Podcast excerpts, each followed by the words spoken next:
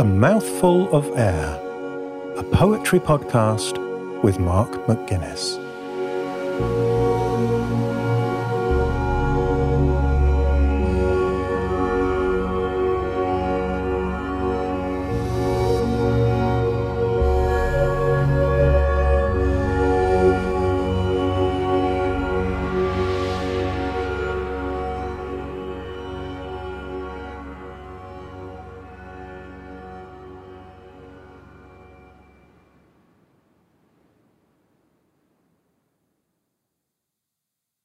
They Flee From Me by Sir Thomas Wyatt. They flee from me that sometime did me seek, with naked foot stalking in my chamber. I have seen them, gentle, tame, and meek, that now are wild, and do not remember that sometime they put themselves in danger to take bread at my hand. And now they range, busily seeking, with a continual change. Thanked be fortune, it hath been otherwise, twenty times better. But once in special, in thin array, after a pleasant guise, when her loose gown from her shoulders did fall and she me caught in her arms long and small. Therewithal sweetly did me kiss, and softly said, Dear heart, how like you this? It was no dream, I lay broad waking, but all is turned, thorough my gentleness, into a strange fashion of forsaking. And I have leave to go of her goodness, and she also to use newfangleness. But since that I so kindly am served, I would fain know what she hath deserved.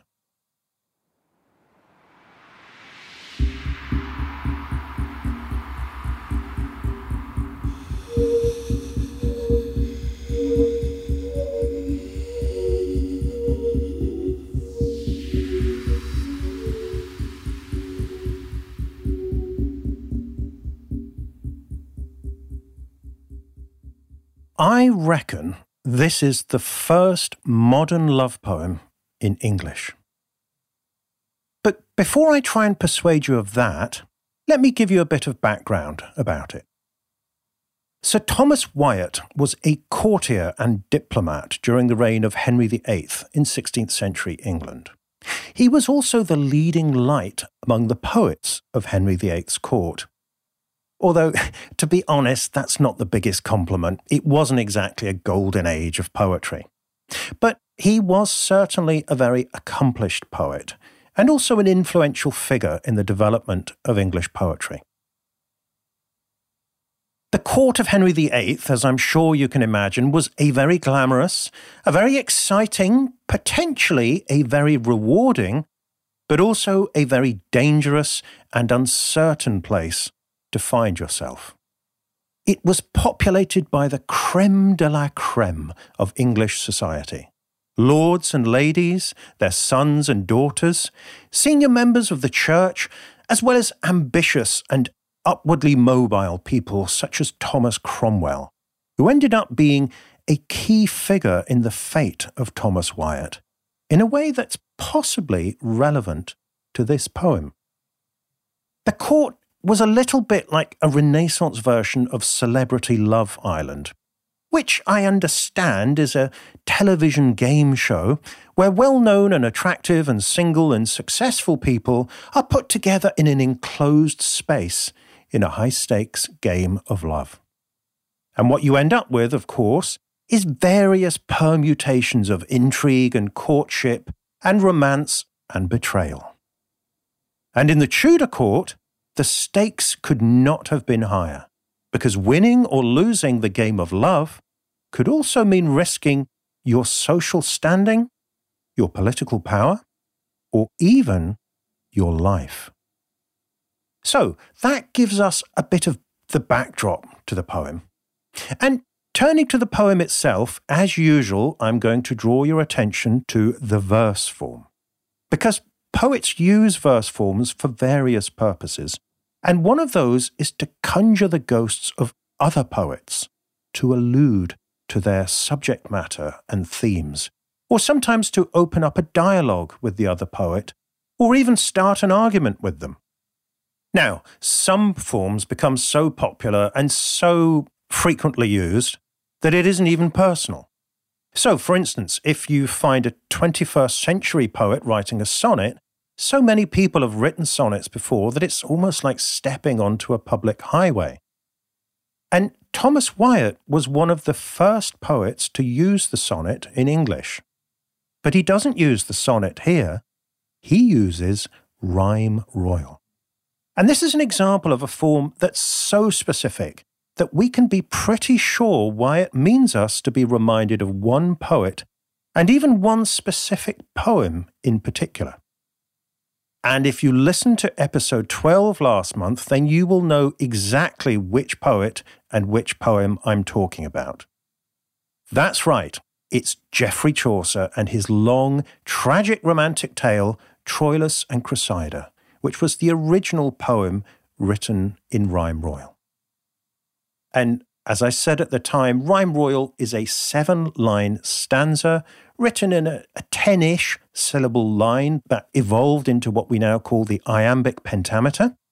And it rhymed A B A B B C C. So you've got alternating rhymes, A and B at the beginning. Um, the letters stand for the words at the end of each line. And then you've got two couplets, BB and CC. So you go from openness to compression within an individual stanza. Now, you might be thinking, really, Mark? Did Wyatt really mean us to think about Chaucer? And even if he did, what does it add to the poem? OK, I know it might sound like a small detail, but we do know that Wyatt, like any poet of the time, was a huge fan of Chaucer's work. To them, Chaucer was the undisputed master of English poetry. The way most poets in later ages have thought about Shakespeare. So I have no doubt that he would have expected his readers to pick up on this reference, because he was certainly not writing for publication, not for the likes of you and me to read. That would have been seen as unspeakably vulgar for a 16th century nobleman. He was writing for educated lords and ladies at court, most of whom would have known Wyatt personally and would have shared his enthusiasm for Chaucer. So, when they spotted the rhyme royal, it would have made an association, a kind of hyperlink in their minds to the story of the double sorrow of Troilus, a young lover who was betrayed by an unfaithful woman, Cressida. And so the form would have been a perfect fit for Wyatt's subject the pain of love and the pain of betrayal. To give you a modern analogy, a few years ago, I remember seeing an ad on TV, or possibly in the cinema, and it featured this young chap sitting in the barber's chair with his face all lathered up for a shave. And the barber's got one of those old fashioned Sweeney Todd style razor blades and he sticks the radio on. And what tune should come on the radio but Stuck in the Middle with You by Stealers Wheels? And of course, if you've seen Quentin Tarantino's movie Reservoir Dogs, you will immediately understand why the guy in the barber's chair starts to look very uncomfortable. And I seem to recall he runs out of the barber shop before the guy comes back. If you haven't seen Reservoir Dogs, I won't spoil it for you, but let's just say you do not want to be the chap sitting in the chair while somebody stands over you with a razor when that particular song is playing. Okay, so that's the mood music of Wyatt's poem, which establishes the theme of love and betrayal. But unlike Chaucer's poem, Wyatt's is very short. There are only three stanzas, each of which shows us a different scene. And to me, this makes me think of a triptych which was a popular form in medieval and Renaissance art. A set of three paintings, or, or sometimes stained glass panels, or carved wooden panels, where you would have three scenes or three related images designed to be viewed together. One of the most famous painted triptychs is the one by Hieronymus Bosch, that's now known as the Garden of Earthly Delights. On the left hand panel, Bosch has painted what looks like paradise. On the right hand one, he's painted hell. And God knows what the middle one is supposed to represent. It's been interpreted as either a warning against the sins of the flesh or a celebration of sexual freedom, with possible alchemical, astrological, or devotional symbolism. But whatever it is, the point is that the three images are designed to be viewed together as a set, and the meaning of the piece is an emergent property of the interaction of the three images in the viewer's imagination. So, what do we see when we look at Wyatt's triptych? Personally, I see three phases or three aspects of love. So, in the first stanza, we are in the present, and the speaker of the poem is feeling very hurt and confused. They flee from me that sometime did me seek, with naked foot stalking in my chamber. I have seen them, gentle, tame, and meek, that now are wild, and do not remember that sometime they put themselves in danger to take bread at my hand. And now they range, busily seeking, with a continual change. Now you could roughly paraphrase this as What the hell happened to me? I used to be the centre of attention. I used to be the person that they all used to come running to. They used to put themselves in danger to get close to me. They used to stalk with naked foot in my chamber. And now they've gone and left me. And there's this beautifully judged metaphorical language which is very suggestive of deer, or possibly birds or dogs, which are first tame and then wild, getting close enough to a man to take bread at his hand, then running away and roaming far from him. And it's fairly obvious that the poet is using these animals as a metaphor for the behavior of humans, almost certainly young ladies, stalking in his chamber with naked foot. And there are no prizes for guessing what's going on in this scenario. So we can see what he means when he talks about the danger that the ladies, many of whom, one assumes, were actual ladies, were risking when they came to a man's private chamber. Even if they were single, this would have had severe consequences for their reputation and social standing. And in the context of the court and its constellation of political allegiances and romantic and marital relationships, it's safe to say that the lovers here are playing with fire. And the word danger didn't just mean the modern sense of being at risk. If you were in somebody's danger in the 16th century, it meant that you were in their power. So the speaker of the poem is looking back on a time when he was the top dog, the alpha male. And he's now bewildered by this loss of power, like a stag who's been deposed by a rival and who's licking his wounds away from the herd. We don't know why he lost his power or how it happened. But given that he's being shunned by all of them, not just a single woman, I'm picking up maybe some loss of political power or favour that might make him a less attractive proposition and less worth taking a risk for. Then, in the next stanza, the central panel of the triptych, he looks back at the way things used to be. Thanked be fortune, it hath been otherwise, twenty times better. But once in special, in thin array, after a pleasant guise, when her loose gown from her shoulders did fall. And she me caught in her arms long and small. Therewithal sweetly did me kiss, and softly said, Dear heart, how like you this? If ever there was a rhetorical question in English poetry, this is it. I mean, there is absolutely no doubt how much he liked that. And this is an incredibly vivid and surprisingly fresh and immediate description. Now, maybe it's surprising to us because it seems so vivid for a poem that's nearly 500 years old. To Wyatt's first readers, however, it would have been surprising and even shocking for a different reason. So he says, Thanked be fortune, it hath been otherwise, twenty times better. Which doesn't mean that the past was twenty times better than the present. It means that there were more than twenty times when things were otherwise different to the way they are now. So, in modern parlance, he's been around a bit. And most of these encounters are evidently not worth recalling in detail but once in special, one special occasion stands out in his memory. And then he gives us this unforgettable glimpse of this special woman.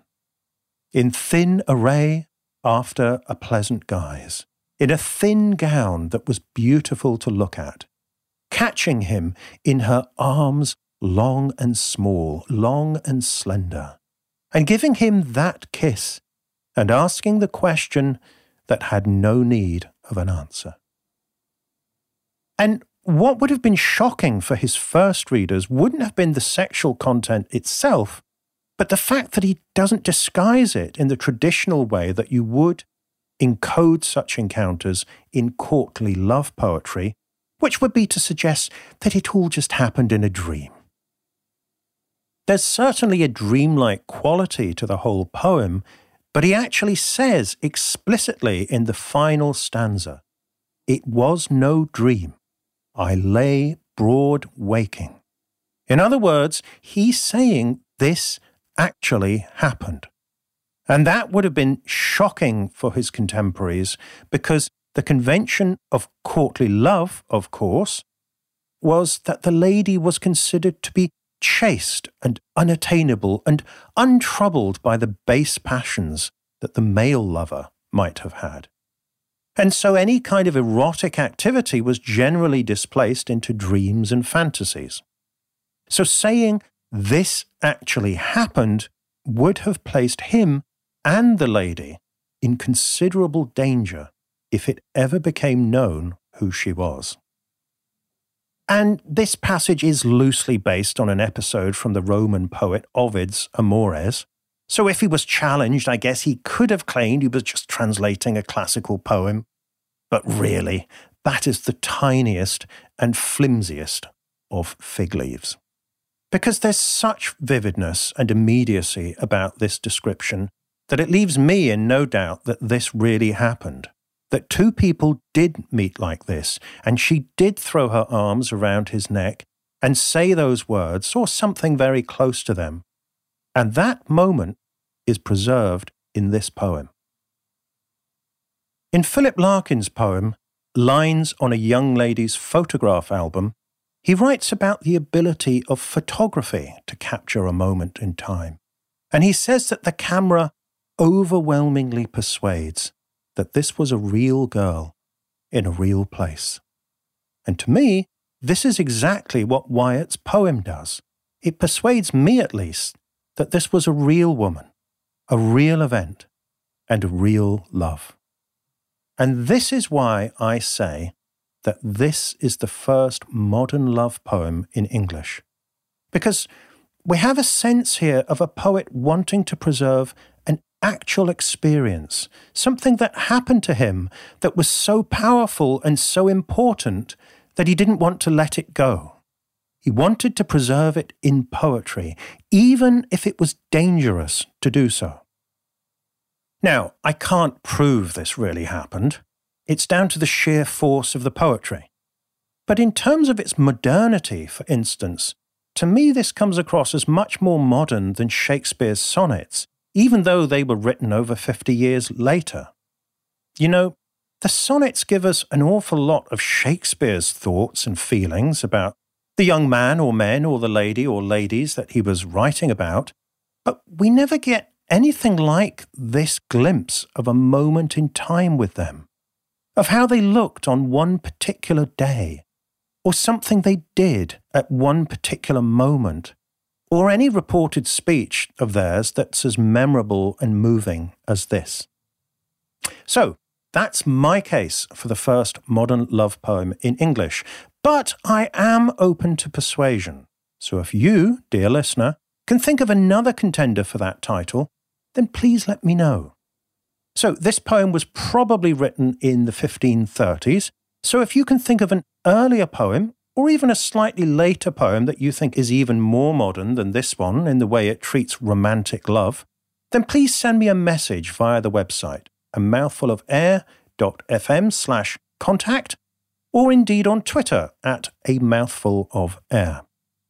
And if I'm remotely convinced by your choice and your reasons why, I will consider your suggestion for a future episode and obviously credit you appropriately. Okay, back to Thomas Wyatt and the third stanza, the third panel in his triptych of love. It was no dream. I lay broad waking but all is turned, through my gentleness, into a strange fashion of forsaking. And I have leave to go of her goodness, and she also to use newfangleness. But since that I so kindly am served, I would fain know what she hath deserved. So we are back to the present again, but now the hurt and confusion have been replaced by bitterness and resentment. There's a real biting sarcasm here that's typical of the jilted lover when he says, I have leave to go of her goodness, suggesting that she thinks she's better than he is. And he's also being deeply ironic when he says, Since that I so kindly am served, I would fain know what she hath deserved. It's a brilliantly nasty final couplet, because he clearly feels that she has been unkind. And if we look at the whole triptych again and lay the three stanzas side by side, I think it's likely that as readers, we find our sympathy with the speaker of the poem getting stronger or weaker with each shift of perspective.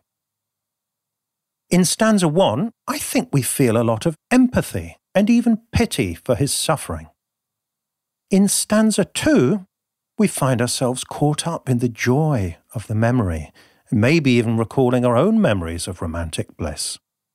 But by the final stanza, I think he's largely lost our sympathy because he's turned into a very mean and petty person. You know, in that central stanza, we really feel that he's been enlarged and even transfigured by love. But at the end, the ego is back with full force, and it's not a pretty sight. If we shift the metaphor slightly, instead of a painted triptych, we could think of this poem as an old fashioned mirror with a central pane and two side panels so that you can see yourself from different angles. And we're almost comfortable gazing at the central mirror with the familiar face on view, particularly after we've got dressed up and made up, seeing ourselves the way we'd like to be seen. But the other two panels in this mirror are tilted, and they show us angles that we're not so used to seeing, but maybe other people around us are more familiar with. And one of them shows our pain and our vulnerability, which is hard to look at, but actually easier than the final panel, which shows us pettiness and nastiness and keeping scores and wanting to get even with someone. And we like to think that the person in that final panel, that final stanza, has nothing to do with us.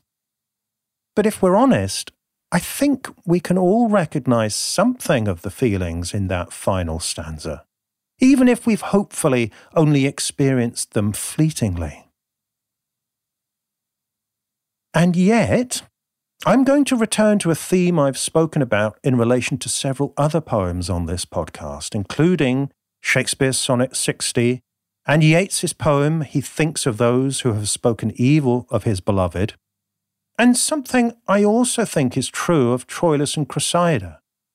Just because a poem or a story, or even a human life, has an unhappy ending, that doesn't invalidate the glimpses of joy and bliss and love we encounter in the course of the story. And one of the things I think poetry can do more powerfully than more linear storytelling forms like novels or plays or movies let alone history and biography, is to preserve and maintain and position that joy and that love as central to its subject. Because I think the abiding image that we take from this poem is the radiance of that central stanza. And yes, it is framed by pain and grief and bitterness. But I think most of us would agree that a life without joy and love would be a mistake. And if pain and grief is part of the deal, then it's a price worth paying.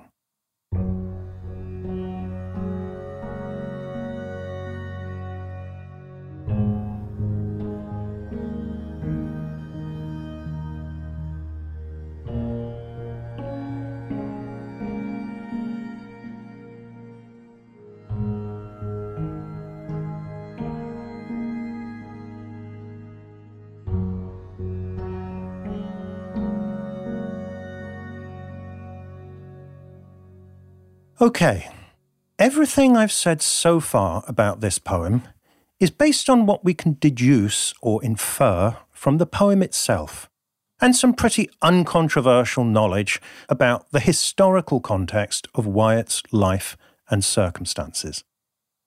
And normally I would stop here because I'm generally not interested in biographical, gossipy readings of poems. And yet, I read a very interesting biography of Thomas Wyatt, Graven with Diamonds by Nicola Shulman, where she argues that his poems, like all of the poetry at Henry VIII's court, were part of an elaborate and dangerous game played by the inner circle of the court, with Wyatt as the ringleader. She says that the poems were written for the eyes and ears of the select few lords and ladies in this inner circle. And if you were in the know, then you knew who and what the poems were about, and this unlocked a new dimension to their meaning. So, a lot of the time when we don't really get much from these poems, that's because they don't make complete sense or perform their intended function outside of this original context. Which means that in Wyatt's case, we need to take account of this social context and the gossipy details in order to unlock the true meaning of his poems. So let's imagine that we can slip behind the arras, the tapestry hung on the walls, in one of the Tudor palaces in the 16th century, and walk along a secret passageway. And maybe if we are quiet and we listen carefully, we may glimpse or overhear something of the real situation behind this poem. And in this case, the gossip and rumour were actually pretty strong. So strong, in fact, that they landed Thomas Wyatt in the Tower of London under threat of execution. So, the rumour is that Wyatt had an affair with Anne Boleyn. That's right, the Anne Boleyn who married Henry VIII. And the affair happened either before or even after her marriage to Henry. And in 1536, Wyatt was imprisoned alongside five other men accused of adultery with Anne. So, this rumour has led to this poem being interpreted as a coded reference to Wyatt's affair with Anne. Well, if that's true, then the irony of the poem deepens because, as we've seen, Wyatt is being ironic when he complains how kindly he had been served and wonders what she hath deserved. But the deeper irony is that Anne Boleyn ended up receiving a far worse fate than Thomas Wyatt. I mean, here he is whinging about being rejected in love, but she had her head cut off.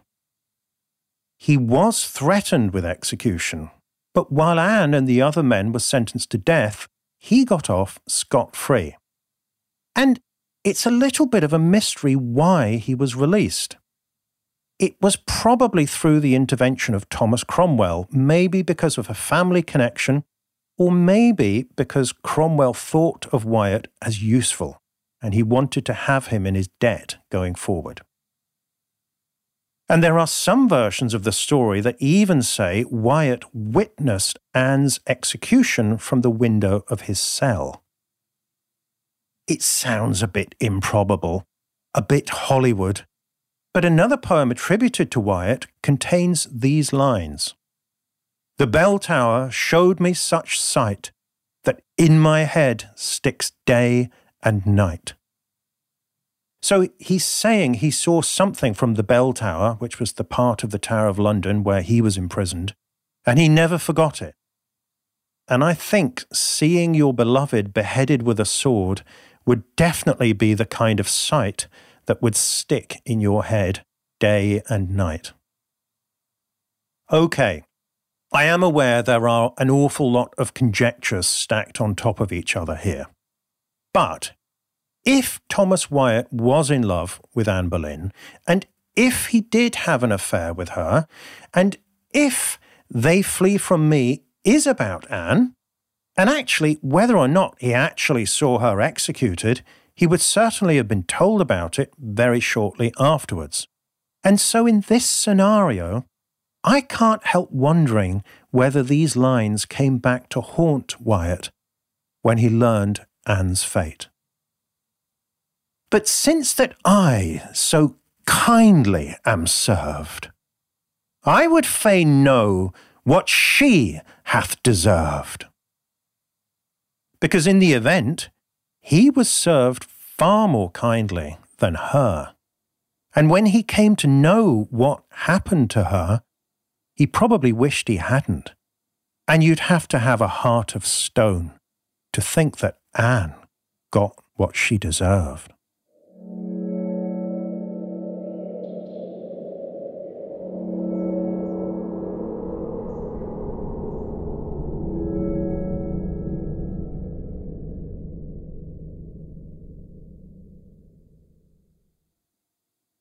They Flee From Me by Sir Thomas Wyatt. They flee from me that sometime did me seek, with naked foot stalking in my chamber. I have seen them, gentle, tame, and meek, that now are wild, and do not remember that sometime they put themselves in danger to take bread at my hand. And now they range, busily seeking, with a continual change.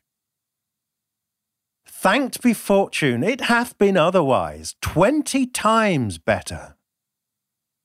But once in special, in thin array, after a pleasant guise, when her loose gown from her shoulders did fall, and she me caught in her arms long and small. Therewithal sweetly did me kiss, and softly said, Dear heart, how like you this? It was no dream, I lay broad waking, but all is turned, thorough my gentleness, into a strange fashion of forsaking. And I have leave to go of her goodness, and she also to use newfangleness. But since that I so kindly am served, I would fain know what she hath deserved.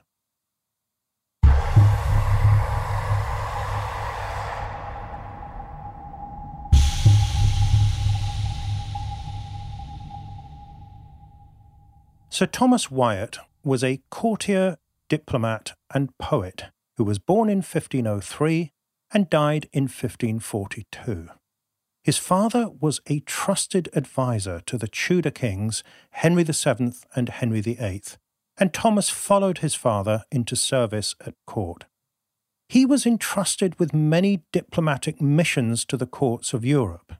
He benefited from the patronage of Thomas Cromwell, but when Cromwell fell from favour in 1541, Wyatt was briefly arrested for treason. He managed to regain the king's trust and was on a diplomatic errand for Henry when he died of a fever. Wyatt's poems were circulated during his lifetime among his private circle, but not published until after his death. He was an influential poet who experimented with European verse forms and is credited with introducing the sonnet to English poetry.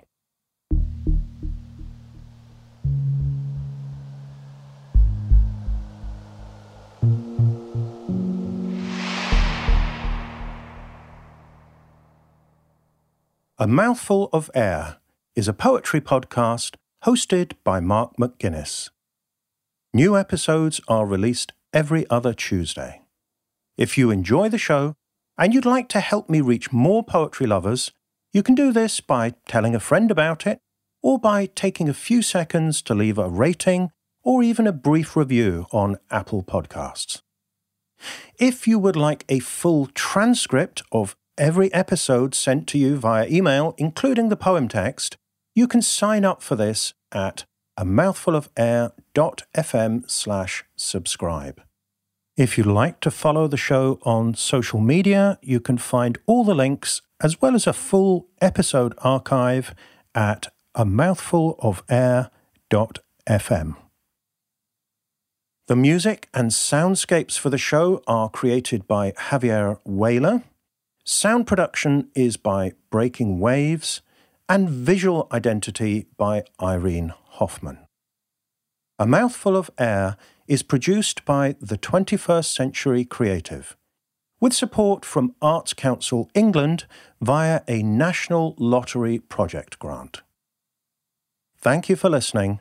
I'll be back soon with another poem.